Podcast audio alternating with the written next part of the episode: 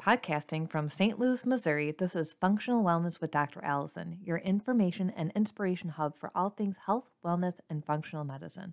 Your host, Dr. Allison DeBardo Goggin, has been practicing functional medicine for over 11 years. She is passionate about finding root causes and solutions for gut health, hormone balance, anxiety, and autoimmune conditions. Welcome to the show.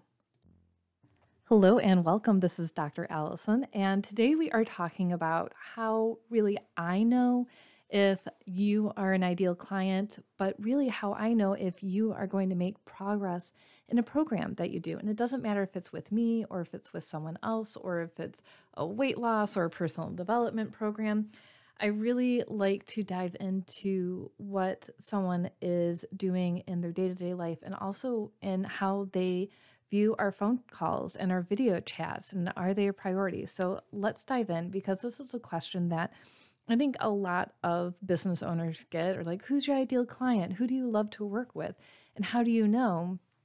And really, I love to work with many different people, but I know that somebody will make progress when the first thing is that they actually show up for the phone call or the video call, they're on time and they're focused. I know that these people always do better because they value one, they value my time, but two, they're valuing their time, their energy, their life, their lifestyle, their health, because they're ready to show up, do the work, get the information, and ask questions. I've had people show up on their first video call with me where it's 90 minutes and they took their family out to the bowling alley or the swimming pool and they didn't care at all about our meeting. I'm like, yeah, this is not going to go anywhere because they're standing outside and they feel like they're missing out on family time or something like that. And like, no, we're here for you to heal your body, to give you the information. So, and other times people just leave their phone in their purse, be like, oh, I totally forgot, my fault. So, if you find yourself doing that, like, oh, I totally forgot about my appointment or something, it's really time to reevaluate and say, all right, where am I placing my priorities? What do I need to do to focus in on my health so I am present, aware, and ready to show up and do the work. Because if you want to make the change, if you reach out to someone and say, hey, I need help, they can't help you until you do that, which brings me into number two. On my new patient health history paperwork, I have a chart and it says on a scale of one to five, how willing are you to change your diet? Implement exercise, take supplements, record food in a food diary. And if someone doesn't check four or five on almost all of them, meaning they're totally ready, they're not going to make those changes. And I've had people tell me on our discovery calls or introductory chats, like, I just want to see what you can do. Well, I can't do anything for you. I can't show up to your house and make you eat and cook you food and exercise for you and take your supplements for you while you sit back and have a good time. I mean, wouldn't that be great? I would love if someone could come to my house and do all those things and I could just, you know, go off and do whatever I wanted. But we can't do that. No one can take charge of your health but you. And those simple changes can seem really extreme. And sometimes when someone fills out that work and they're like, oh man, I can't do food changes or I can't do exercise, it might be because they're thinking, oh, Allison's going to make me exercise an hour every single day and I can't, I don't have time or I physically can't handle that, or she's going to completely revamp my diet. And that's not true. I do like to take baby steps with you. I don't want you to radically change everything about your life on day one because that is not going to set you up for success. So if you feel like, oh, that's me, I can't make those changes, start really small. Expect really small changes. Don't tell yourself that you can't do it because it's too big, just start with breakfast, right? Start with drinking water in the morning. we can do these little things as we build up, as we create these habits. So don't panic. You're not going to have to radically change everything. But again, I can provide you the tools and the information based off of your body type, your blood type, your hormones, what your body would thrive with, but I can't do the work for you. All right, number three is my ideal patients, my best people are willing to step back and manage their stress. They're willing to stop creating overwhelm. They're willing to focus on the positive. And I think this one is probably the hardest one to do as a patient and for myself as well, because our emotional life creates our health, Right. And so when I talk to people and they just talk at me for 30 minutes about their stress and how nothing's getting better and they have X, Y, and Z to do, and that list just keeps getting longer and they have to take care of everyone else, and they start talking really fast, like I am right now, like, oh my gosh, we have so much to get through. They never slow down enough to take care of themselves, again, to make themselves a priority, to put up those boundaries so they can heal, they can feel better.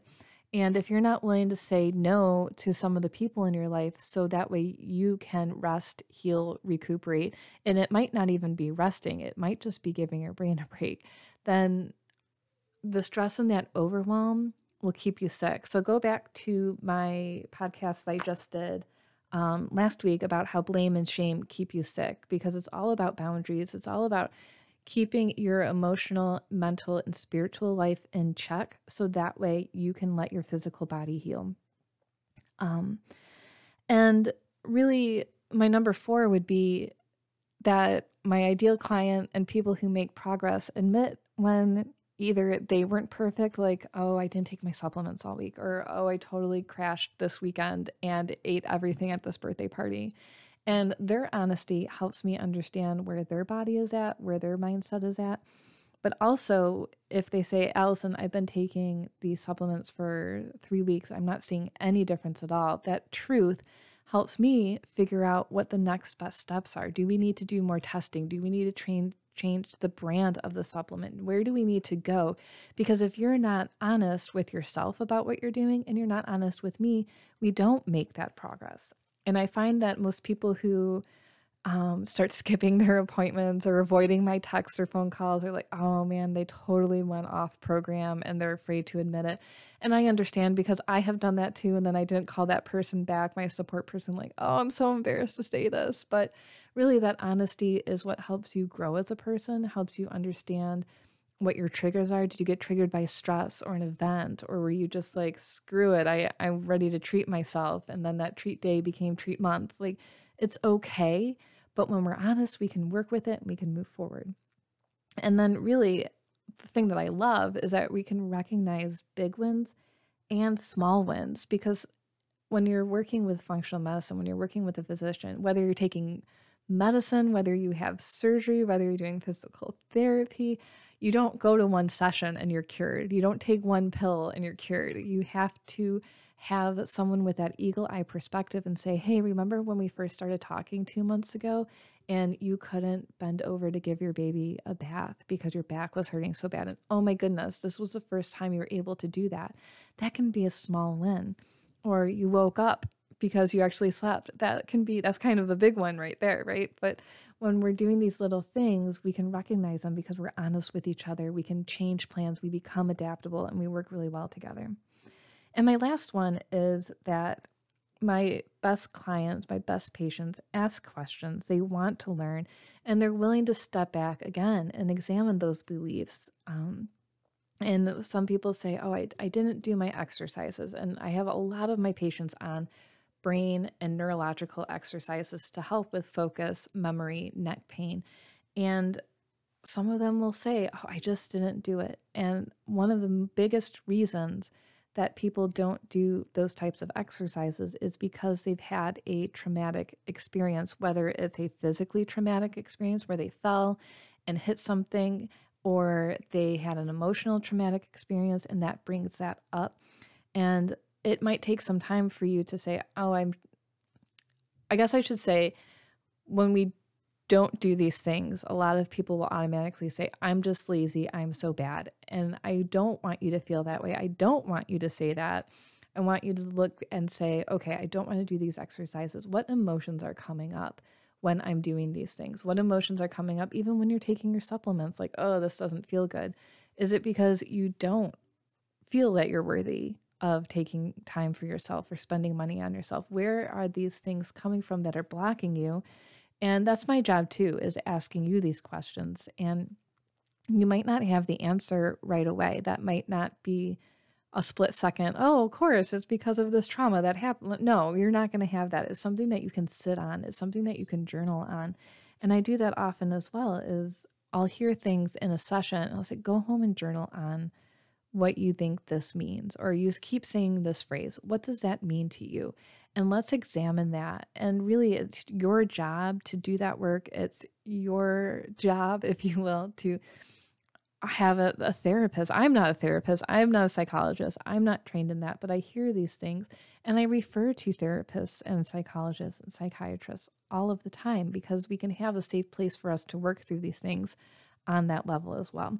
So you can take a look at yourself and your thoughts, your beliefs, how you treat yourself, and really decide how you want to show up in your life if you're worthy of that time. And hint, you are, and get the help that you need.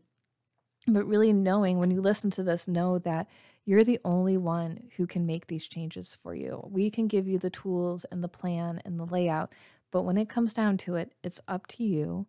And I am here to support you, give you that accountability and love, and sometimes a little shove so you can uh, get to where you need to go. So thank you so much for tuning in. Thank you for we'll listening you to time. Functional Wellness with Dr. Allison. If you would like personalized care and testing, you can schedule a free introductory consult with Dr. Allison online at Little Black Bag Medicine or message us on Facebook at Little Black Bag Medicine. Thanks for tuning in, and we'll see you next week.